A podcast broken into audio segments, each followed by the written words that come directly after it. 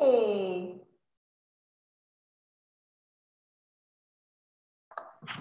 Hello, everybody, and welcome to PB & Style. You are back to the number one podcast for think up startups and scale ups who are interested in using authentic marketing to grow their business.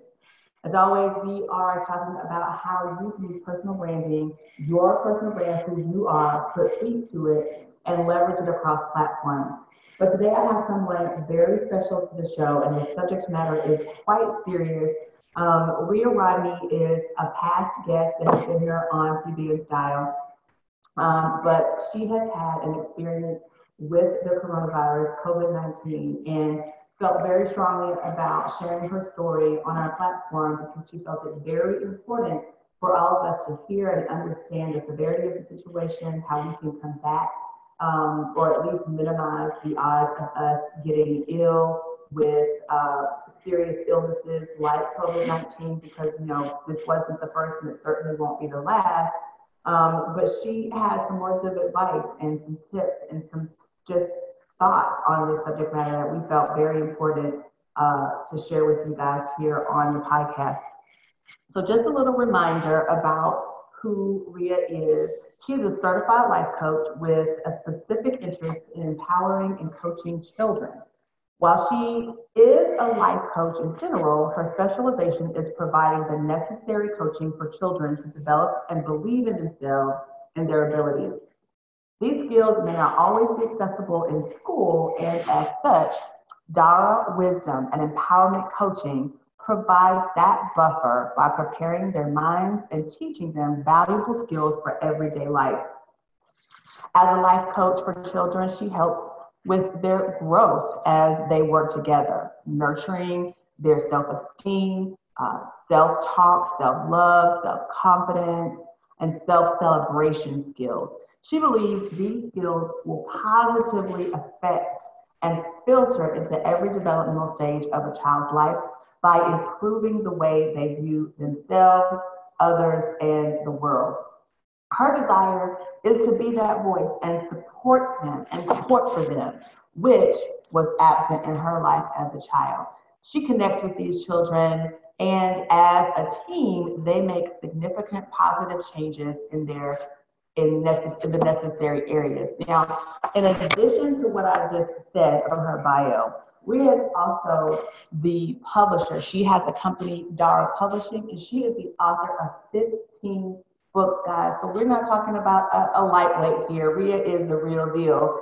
And she has had this horrific experience with coronavirus. And so it can happen to anyone. Now, what I want to emphasize here in this podcast is Reea is um, a person of color. She's had those unique experiences as a person of color who is uh, one of the higher risk community for this virus and many viruses like it. So, guys, let's listen to her story as she tells us about her experience with coronavirus, what she felt um, in the hospital, how she came out of it, what doctors are saying now. So let's just really listen closely and intently so that we make sure we are um, taking heed to her warnings and really understanding how we can minimize our own risk at home. So, Reea, thank you so, so much for being on the show. Thank you so much for having me, Andrea. It's a blessing to be back. Yes, blessing indeed. Um, so I want us to kind of dive right in. I want you to tell us a little bit about your experience and what exactly made you think you had coronavirus in the first place. Well, first off, on March 2nd, I had a surgery um, done. So I was actually home for two weeks, just healing and getting my strength back. So I was supposed to resume work on March 16th which was a Monday, and it was also my two weeks post op. Um, on Sunday, however, I was eating and I felt a little tickle behind my throat. And to be honest, Andrea, I just thought, you know, it was the food that I was eating. I really didn't um, like think that was a symptom. But it went mm. on for the entire day and I was just lightly clearing my throat. That was the Sunday. The Monday I went to work, I took an Uber to go and to come back. I didn't really went outside much. I ensured that I washed my hands because I was very concerned. First off, this virus was in New York, which is where I live, and it was, and I actually just had surgery. So I know right away that already put me at a, at a high risk because my body isn't fully healed. And then besides for that, you know, I um, I'm overweight, not by much. I'm working on it, but definitely they have me they have me listed as obese. And thank goodness I do not have diabetes, but I do have sleep apnea. I mm. have a mm. granuloma on my lungs. And even though I praise God every day for my healing, it's still listed in my medical chart that I have fibromyalgia. So, oh. and the doctors, you know, they believe it's, you know, it's there. But I believe God healed me. It's three years. I'm happy. I'm healthy. I don't have pain. But medically, it's still listed in my chart. So just knowing also I've had my run in with health issue. So I was very, very cautious.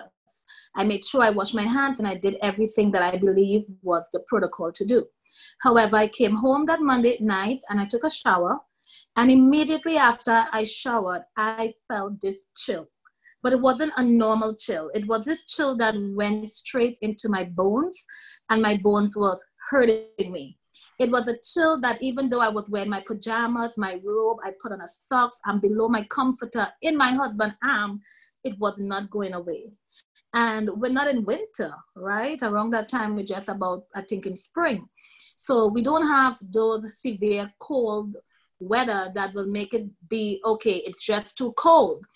And after that, I started to feel a little ache in my back, my upper back, and the cough sort of got like it turned into me clearing my throat to me actually feeling like I need to cough. So around 9:30, I said to my husband, I said, listen, um, I feel that I have the coronavirus, COVID-19, and I wanted to go to the urgent health. So I told him, Google and see if we could get one that's open.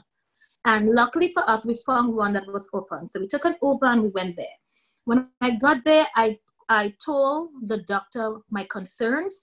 I made sure to express to him my health and, uh, you know, and the fact that I just had surgery. He tested me for strep throat and he tested me for the flu shot, which for the flu, sorry, which both came back negative. I said to him, Can you please check me for the coronavirus? And I literally was pleading with him. Now, I understand that they have to follow the guideline. And at that time, this disease was new and they really didn't have much facts about it. And CDC had specific guidelines for healthcare um, workers, specifically the doctors. So he mm-hmm. said to me, I do not meet the criteria. I said, What is the criteria? And it was severe coughing, a fever over 102, or respiratory distress. At the time, I didn't have any of that. But deep within me, Andrea, I knew that I had contracted the disease, even though I didn't know where, when, or how. So I went home, still feeling cold, went to bed, and around 3 a.m., I woke up with a fever of 102. So now my fear just got worse. Mm. Around 4 a.m., it went down to 101. And by the time I woke up, it was gone. But I said, okay, now I have the fever. So I'm going to call 311 because that's the protocol they give us. Call 311, speak to a doctor online, and they will guide you from there. And remember, with this disease as well, there is no cure. So what is really, what is usually advised to people who have it or who suspect that they have it is to quarantine themselves for two weeks and to treat the symptoms. So if you have a fever, you take some Tylenol, you have a cold, you take some cough medicine, and so forth. And if it worsened to the point where you cannot breathe, then go to your ER. Do not go to your doctor office. So I'm trying to follow the protocols because if in fact I don't have it, I don't want to get sick. I called 311 and I spoke to a doctor. And the doctor told me that based on what I listed for her, it sounded like if I have it. She asked me to quarantine, but she said I do not meet the criteria of someone who could potentially be harmed in a worst case, right, with this disease. And I was I was hurt. I was like, she said, You're 40 years old and you're young and you're strong. And she was not concerned about everything that I shared with her, specifically the fact that I just had surgery. I mean, mm. it was mm. like two weeks. So I was very hurt. Eventually, I said to her, Well, I could stay home and quarantine, but my husband is going to go out to work. And if I have it, potentially he has it, he's going to spread it. I was then told, Well, okay, if getting tested will convince your husband to stay home, I'm going to have someone call you back and they will direct you how you could go ahead and get tested. I got so happy and I was told to wait by my phone. But guess what, Andrea? No one called me. and I don't know if that was a way to get me off of the phone or if with all the madness of what is happening, if that is what, you know, it just got, you know, slept like under because of the fact that, you know, there's so much chaos. But the reality is no one called me. So later on that day, I called my doctor office and I had a conversation with her about how I'm feeling. And at the same time, about the fact that the 311 doctor thought I had it. And I'm waiting for someone to call me to get to go and get tested, but no one is calling me. She said to me, Come tomorrow at her office at 8 a.m. and she'll do the test. I was eagerly waiting for the morning to come. I got up and I went to her office. By the time I got there, I did not have a fever. And she said that the only way she could, she could check me is if I have a fever of 102 plus or severe coughing or respiratory distress. I was very saddened and I said, You're my doctor. You know my health background. And you also know I just had surgery. But she said to me, she has to follow CDC guidelines. So she did a blood workup. She tested my urine. She sent me for an x ray. She listened to my chest and she discovered that I was wheezing. Now I don't have asthma and I've never wheezed before. So this is the this is a sign that something is stirring up. Right, right. You know, and she gave me nebul uh, a nebulizer treatment in her office. At the time, too, I was all I was also like four days constipated and miserable. And one of the oh. symptoms is constipation or diarrhea. All right, so I was really constipated. She wrote me the prescription, one for a pump as well to take. And that was it. She said, if my symptoms worsen, go to the ER. I left her office feeling very hurt and sad, knowing, and I'm not a negative thinking person, right? But you know, like when you know that you know that you know, yes. that is how I felt. It's like I knew that I was going to get ill. And I knew that if I contracted the virus, it was not going to just be something I could write out at home. I just knew it.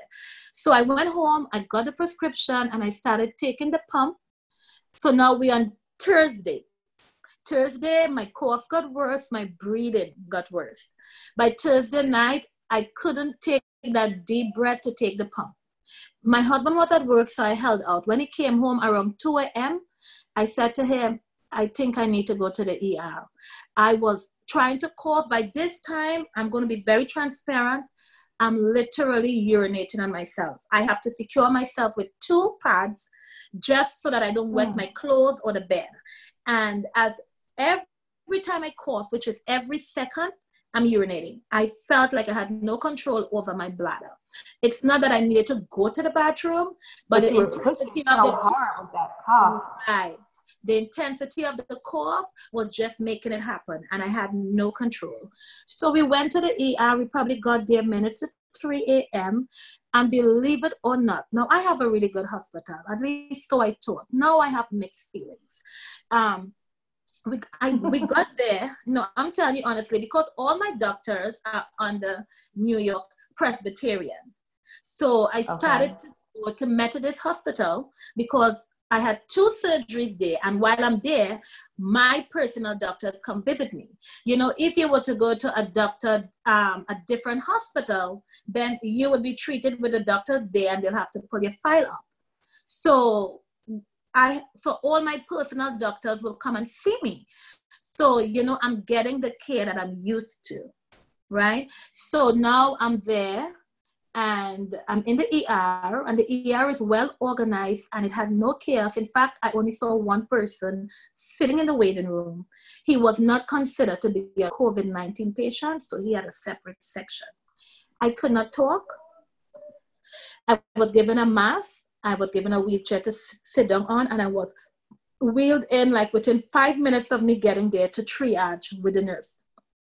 My heart rate was like 150 to 160 because of the coughing, but oh. my blood pressure was good, and my temperature was good. So I was not considered a COVID 19 patient, even though I cannot breathe and I'm hysterically coughing right? So the gentleman wanted me to go over to the section oh where, goodness. yes, where they have non-COVID cases. And I'm like, you guys need to check me. I have COVID 19. The triage nurse, he wasn't convinced that I did not have it. He actually thought I had it. Andrea, my face was great and I'm coughing and jumping out of the chair. So eventually he told the gentleman, I'm not bringing her over there. If I bring her over there, she's going to spread it. And she, he asked the gentleman to come over and view me. Now, I'm already struggling to breathe. I am hysterically coughing and all dignity out the window because I'm urinating on myself.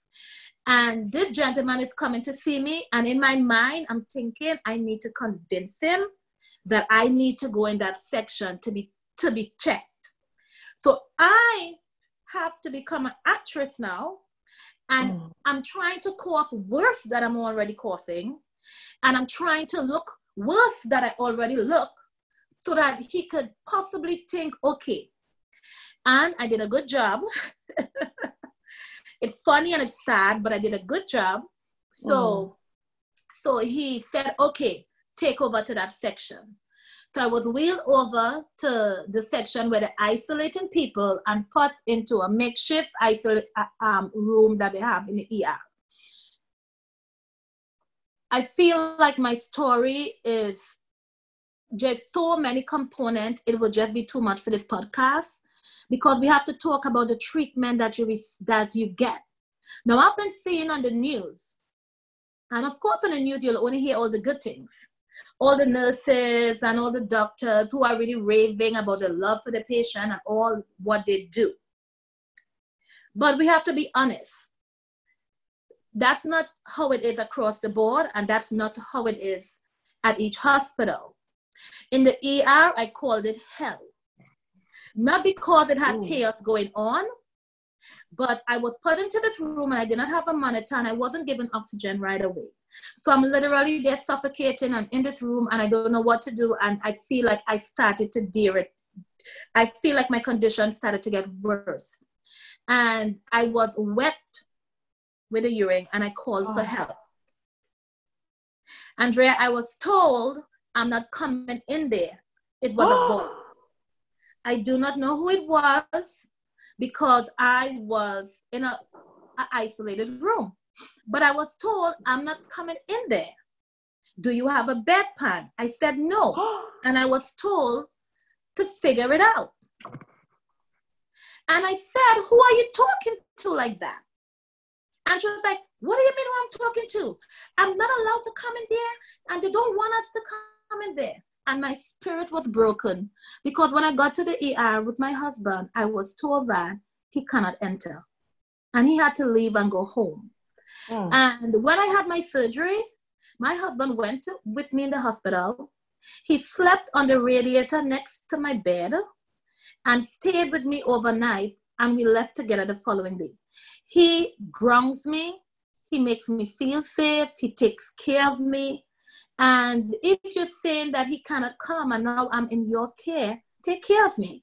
Exactly. And to be quite honest, I didn't see who it was, but they had a very strong Caribbean accent. So it wasn't a white person, right? And I think that hurt me even more. Yes. Because it was somebody I considered my own. So I'm in the room, and then the they came and they started to do like the blood work. The doctor issue an X-ray that they came into the bed and they did. Um, on the bed, I'm sorry, and did. The doctor came back. At this point, I complained to him and I was in tears. He said to me, he said, I'm not disregarding what you're saying. And when I come back, we're going to deal with it. But I'm afraid, I'm fearful that you have a pulmonary embolism in your lungs. And I really need to take you to do a CT scan. He said, But I heard what you say and I'm going to deal with it.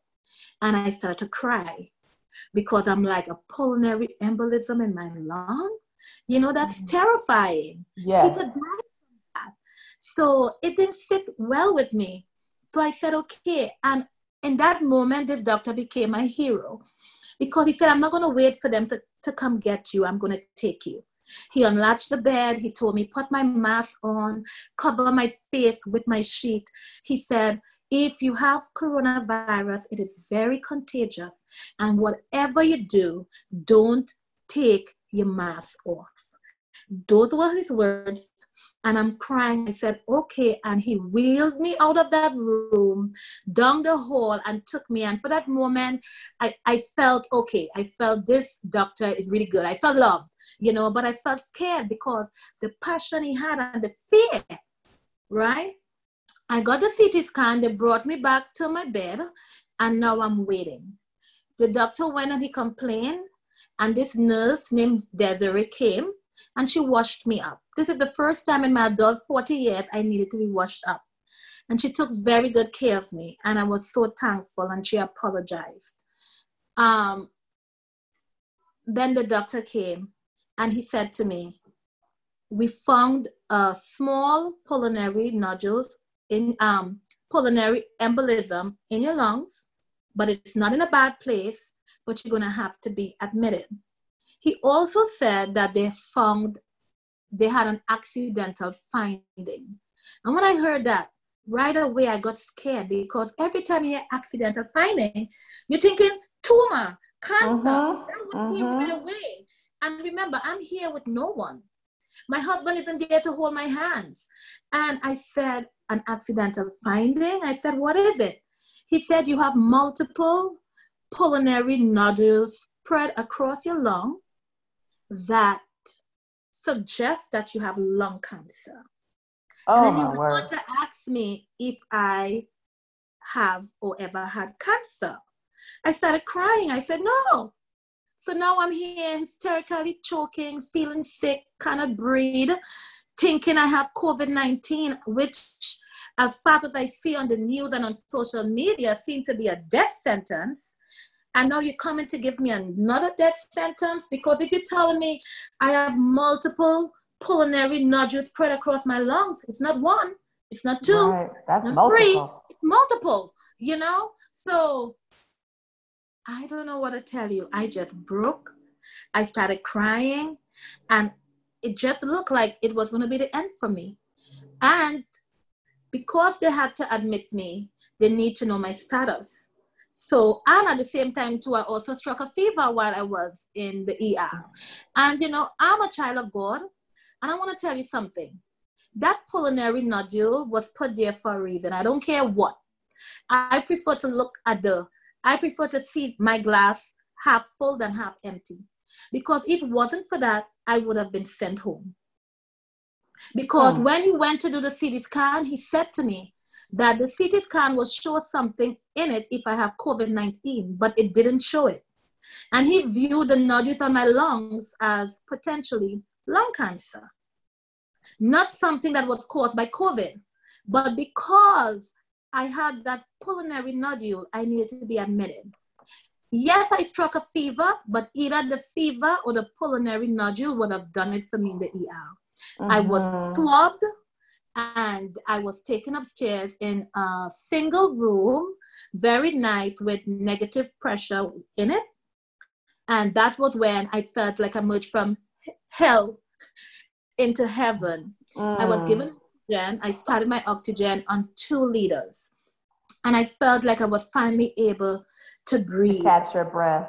To catch my breath. And I started to feel like, okay, it looked like things might get a little bit better you know, they started to the blood work and so forth, and the nurse explained the situation with me. It's important that your viewers know, although now it's evident, it's been all over the news, that when you go in as a COVID 19 patient, you have no visitors. Now, right now in New York, all the hospitals are not allowing any visitors, no matter what you come you came in for. But the mm. difference with a patient who's non-COVID is that the nurse and the doctors will interact and stay in the room with them more. So they sort of have that compassion and right. kindness factor um, playing for them. Whereas a COVID 19 patient, even though I see some on the news, some of them say we talk to them and we stay in the room with them. No, I was told from the very beginning I'm going to do everything I have to do for you. But when I come into the room, I have to try to do everything quickly to limit my time in the room.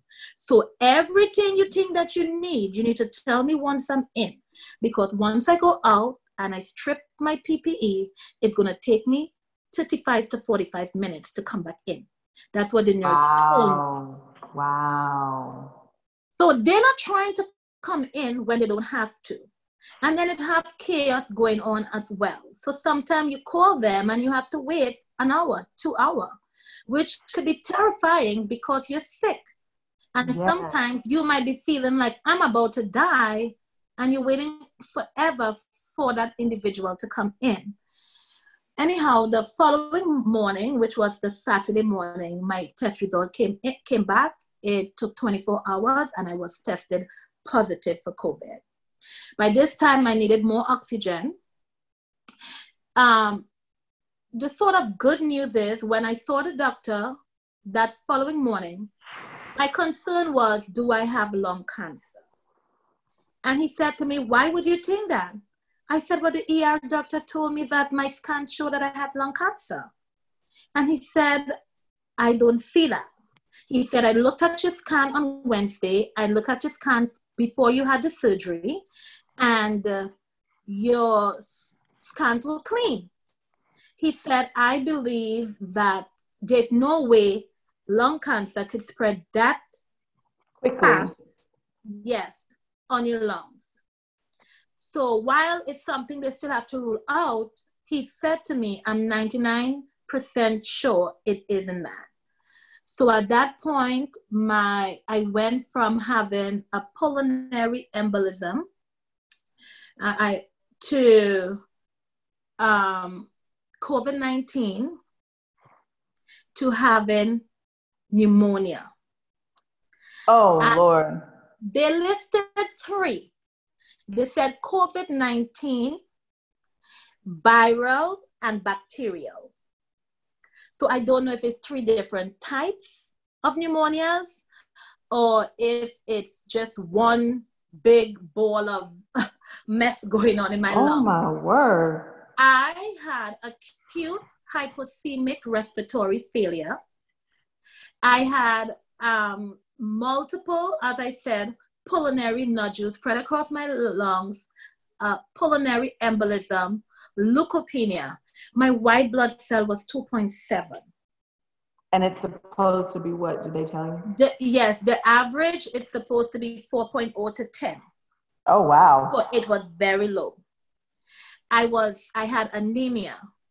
At that point my blood was 8 point something. On average 12 to 14 is normal. Oh wow. I had um, a cough, shortness of breath, viral illness, fever, and lymphocytopenia. I think I'm saying it right. what in the world?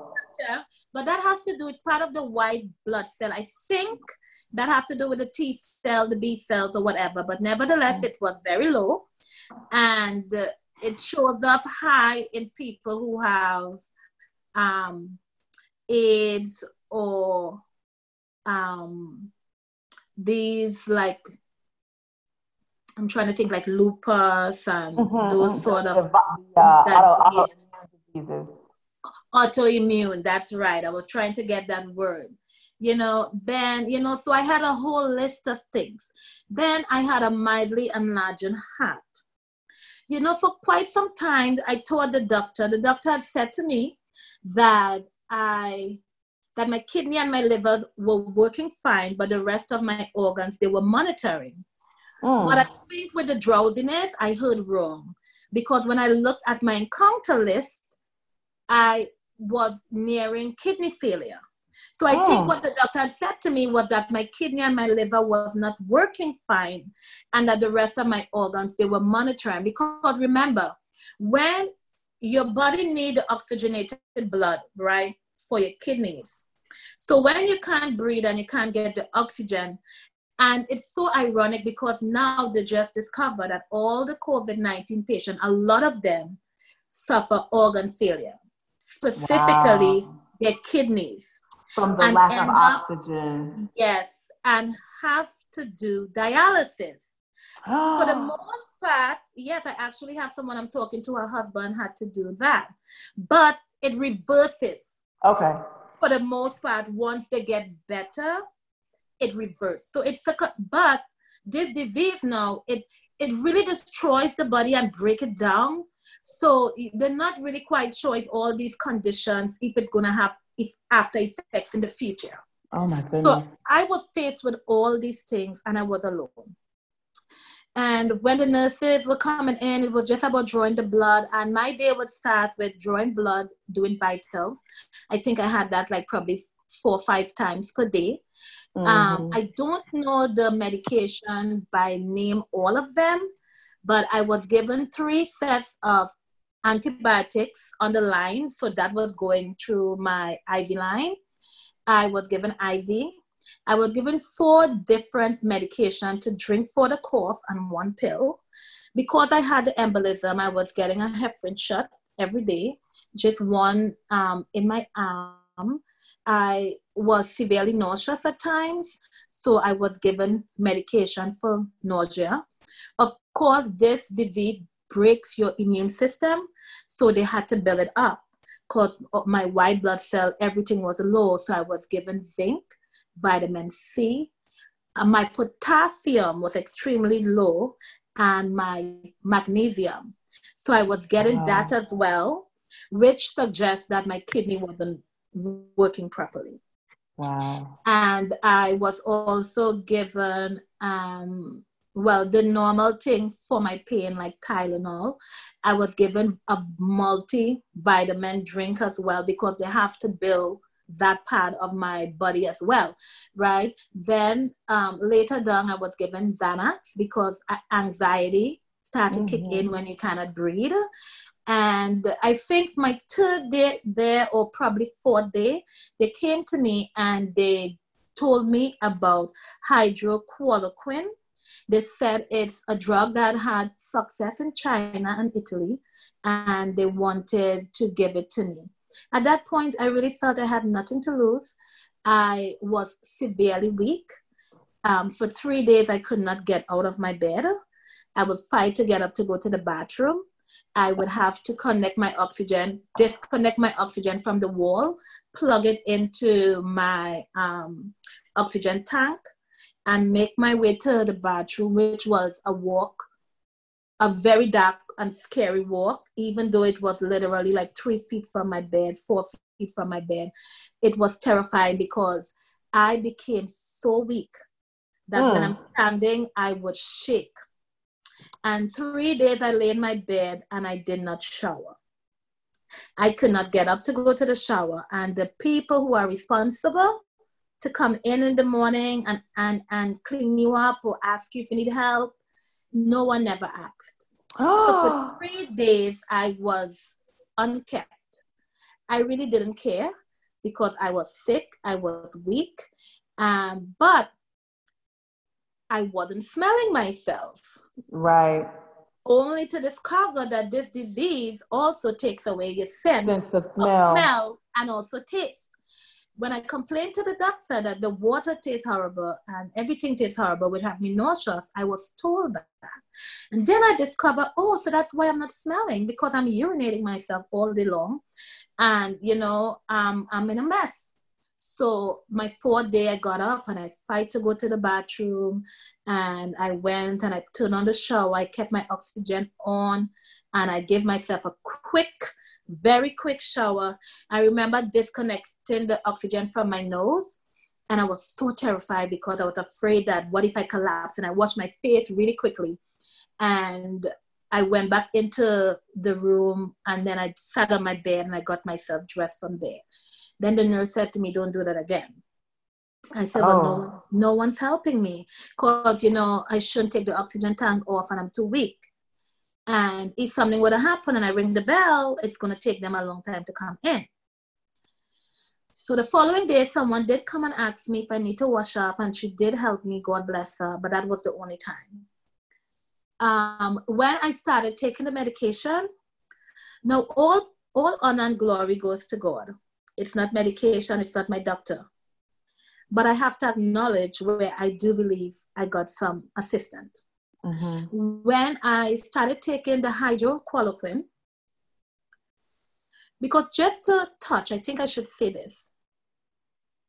When you cannot breathe, first to begin, I felt like I had an elephant sitting on my chest. Oh. And I was suffocating. So every day I'm literally fighting to take a breath. I think after do, doing it for some time, I found a rhythm. So I could take short breath, quick, it's faster, but I found a rhythm. But I had zero energy. And uh, there are times when I have to cough. And this cough will come from deep within my chest, like it's coming from my back, and it will pain me. And I will urinate hmm. and I will be suffocating. And sometimes when the cough is ongoing, I feel like I want to black out because I'm not able to get that breath in. And oh I was in the ICU for almost 10 days. and two days after I started to get this medication, my ability to maintain that low trust breathing, it was taken away. And it, I felt my lungs starting to expand and it was like if my lungs were saying to me, you got to take this deep breath. So I wow. fought and I had to take this deep breath. But when I took that deep breath, it came with pain. It came with a mm. weakness. It came with strong urge of pee, of me having to pee. And it came with fear. But I trusted God. And I said, God, I feel my lungs want to come alive. And I'm going to tell you, I'm going to be transparent. I took a towel, I put it between my leg. I took one of my extra sheets, I put it between my leg, and I secured myself really good. And I was ready to have a pee fest because I decided I'm going to fight. Yes. And I started to take those deep breaths, and those deep breaths felt like if I was being stabbed or whatever because it came with a lot of pain and I would start to cough and I would start to pee and I'll start to cough and I'll start to pee. And sometimes when I get one deep breath in, it, I have to lay there like 10 minutes, like helpless, trying to recover so I could go again. And I remember this night when I felt, you know, I tr- I'm trying to stay focused and you're going to live. But as much fear that I had, I started to, got, to get wary of that because I had to pray every second, shake my head and cancel this thought and cancel that thought. So I posted on Facebook a picture of me with my oxygen mask on on Facebook. And I asked my friends, I said, guys, I am in the hospital. I have COVID 19 and I need your help. Please pray for me. And God did the unthinkable. He, he, he did a miracle. And I just cannot stop thanking God. I have 2,100 followers or friends on my Facebook page, but my page is public because I'm a public figure. And Andrea, that post was shared 6,000 plus times on my page. My wow. post was shared 6,000 plus times wow. on my page. And to take it a bit further, God didn't stop there. My post reached all over the world. And I'm telling you, India, Gambia, Nigeria, Liberia, Canada, all over the US and the Caribbean. How do I know that? Because these people were reaching out to me. Wow. They were reaching out to me and they were they were praying for me, writing long prayers, saying prayers, inboxing me, calling me. And then, you know, they say that this sickness also make you hallucinate. I don't hmm. know if that if I don't know if what I, the encounter I had, if that was indeed that. Uh-huh. But the uh-huh. Holy Spirit came to me and He said, I have encamped my angels all around the world praying for you. And I laid on that bed and I'm amazed by God. And then I saw in the room, through the walls, hands stretching out of the walls. The hands had the color of the wall on it. And it had like thousands of hands in my hospital room on the wall. And it was like if these hands were reaching out to hug me. It was like if these hands were stretching forward to pray for me. And I felt God's love. I felt the mm. love of all these people. I felt the love that was lacking in that room. I mm. felt I felt compassion. I felt empathy. I felt kindness. And I felt joy. I was like, God, you, you did this for me. You're doing this for me. Now, I prefer to think of my encounter as a, a vision from God, mm-hmm, mm-hmm. vivid from God, not a hallucination, because it truly sustained me while I was there.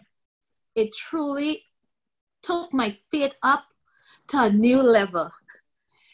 It I truly it made me, uh-huh, it made me feel empowered and it made me feel that I was going to live. Wow. And uh, all day long, those prayers would come. And my favorite was two, or three in the morning. I would get a little ping on my phone, or I'll feel it vibrate, and I would see somebody who I don't know texting me. Did you make it through the night? Just give me a oh. hand. Oh God, I'm gonna cry. Oh. they would ask me to give them a thumb up. Oh. And when I respond and I say yes, they will cheer, they will clap, and they were calling me baby awesome. girl. And listen, I had men, I had women, and I read every message. It kept me so busy. I didn't ignore any of them. It didn't matter where they came from, what country they were from. They took the time out of their busy schedule to pray for me. I didn't let that prayer go unnoticed. And I acknowledged everyone. I said, thank you. And it became a job for me in the hospital. And it kept me going. And then two days after I started getting the medication and all those prayers, the, I got up and I had no pain in my chest and the heaviness mm. was gone. And uh, when I breathe, I'm still feeling the heaviness, um, you know, like that ache a little bit. But it's like the elephant had lifted off of my chest. So it's like the pain was like 200 and now it's like a 10. Oh, wow. Right? But that's how that's how the change was and I remember the doctors now were making an attempt to take my oxygen off, and I had three failed attempts because even though the pain and the heaviness went off, my body is still sick. My my numbers were playing a game. Today my blood will go up a little bit, then tomorrow it dropped back down. My red blood cell went from eight to nine to ten, then dropped back to nine. Then you know it was playing wow. yo-yo. And I remember asking the doctor every day, "Am I gonna die?" I never asked if I'm going to live. I don't know why. I kept asking, Am I going to die? And I never got an answer that made me feel safe. She would say to me, Your numbers are not getting worse, and we're doing the best we can. And it wasn't really comforting. No. It wasn't really comforting. But God came in as my great comforter and he did the work for me and i'm so happy and i remember i, I had three failed attempts on my oxygen And I put out a, a post on Facebook. I said, Guy, pray for me. I'm to add three failed attempts. And they went to work. Andrea, within minutes, I had like 700 and something prayer coming in, and I was ready. And my oxygen went from six to three. Wow. And then the doctor came and he took me from three to one, and I couldn't do it. I started hyperventilating and I started panicking and I started vomiting and peeing myself. And the reason why that happened is because he took the oxygen oh. off, watched me for five minutes, and then left the nurse, I mean, and then left. I'm not hooked up to a machine. I don't know if my oxygen is dropping. And all of a sudden, I start to go crazy. And then I start to breathe faster, you know, like harder and faster, harder and faster. And I rang the bell and I said, I panic. need help. A panic attack. I said, I need help. I can't breathe. I need help. And it's taking them forever to come. I hooked that oxygen back up in my nose. because I had vomit, I had urinated, I did everything, and I oh panicked. But my oxygen did did drop, so they decided they gonna leave it like that, and they tried again, but they gave me Xanax. That's when they called in the reinforcement for the Xanax, because you know panic also kicked in. So it's hard to really get a good reading. And that's when I realized it's psychological as well this disease really affects you psychologically and it's something that cannot cannot be ignored the xanax help and with a prayer because i, I asked for more prayer i was able to come off and uh, 24 hours after that i was still weak i was still frail but my numbers were looking a little better i had went through the course of the medication because i was given the hydro Qualiquin. It was paired with something else. I can't recall the name right now for six days. So I was stable, more or less. If it didn't have, I guess, all what was going on, I would have still remained in the hospital for a few days, probably even a week. But I was sent home to further heal and recover. I know our time is going to be up soon, so like I said, this story there's so many different folds to it. It really can be told like in a one hour, but you know, I credit, I thank God for the knowledge He, he gave to my medical team. They work, but you know, I didn't feel connected with them, uh, or because of the fact that even when my doctor came in, she would song me and run back out of the room and she would oh, call me on my cell phone and communicate with me over my phone. Yes. It it's that it's not personal. It's just, you know. Well, I gather they're trying to stay safe as well because they have other patients, but that doesn't do anything for the patient who feels alone and isolated and afraid and anxious. Mm-hmm. And you know, I understand that you you have to take care of yourself. So by no means I don't want them to, to not take care of themselves. But they were coming in fully gunged up. At least in my hospital, when I was there, I did not see a shortage of PPE. Mm-hmm. Three, four masks, shield on their face, double glove, you know, full works. So I think if you stay in the room two, three minutes, it's not really going to do much. You, you know, at least right. it's going to help me a little bit better. Mm-hmm. And I had a patient next to me who had a different doctor, and her doctor was coming in and like standing there talking to her for like 15 minutes. But that was her doctor, you know? And I, at some point, I felt a little bit jealous, to be quite honest.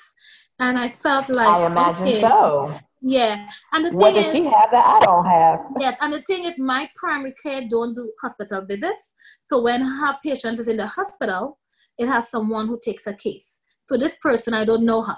Oh. And I don't know if that was the the missing link because that woman doctor that was coming in is her actual doctor. So mm. I think that it don't need to be so black and white where it's a disease that you cannot try to put the compassionate factor in it. You know, because these are patients who have no family and literally dying. I was told three times that if I don't breathe on my own eventually, I'm going to go on the respirator. That's scary. I was told that my nose started bleeding. I told the nurse about it, and she said to me that it's because the pressure is high, and if I don't come off soon, I'll have to go on the respirator. I hid my nose bleed moving forward. Will clean my nose, pick it out, blow my nose, but I stopped telling them about it. And you know, God really showed up for me, and I really want to to make sure that's the key focus in it all. I think faith is important. Faith gives you strength. It gives you that strength to push through. It gives you that strength to not see the chaos in front of you, but see the bigness of your God. Yes. Faith enable us to tap in deep. You know, and it also allow us to surrender to give it mm-hmm. all to to God. That that I agree, and I think that I agree, and I think that this is a perfect place um, for us to end the podcast because you um, you hit the nail on the head. I believe faith myself is really the, the, the determining factor in the mental state as well yes. as the, the the the inspiration and motivation to keep going because you know how big your God is. Yes. We know how big he is, and he's going to make the final decision, not these doctors that are swarming around us. So I yeah. kind of want to leave it there for the podcast, but I know we're going to answer a few more questions. So I just want to thank everybody for listening to PB and Style. Remember that we are the number one podcast for those think up, start startups, and scale ups who want to use authentic marketing in their business. Now, I want to encourage you to head over to my YouTube channel um, and I will put the link down below because on Wednesday, um, Reea is going to be continuing this conversation with some of her thoughts and ideas on how um, things are affecting people of color with this disease. We're also going to be talking a little bit about, um, uh, she, she touched on her uh, relying on her faith to help her, but we're going to dive a little bit deeper into that, as well as talk about um, some of the residual effects that she's had on the back end of this coronavirus that she had. So make sure that you head over to Be the Brand TV on YouTube for that continuing conversation. But until next Monday, I'm sorry, but until next Wednesday, um, thank you again for listening to Doing Style. Oh, you know what? I need to change that ending because actually this comes out on Wednesday.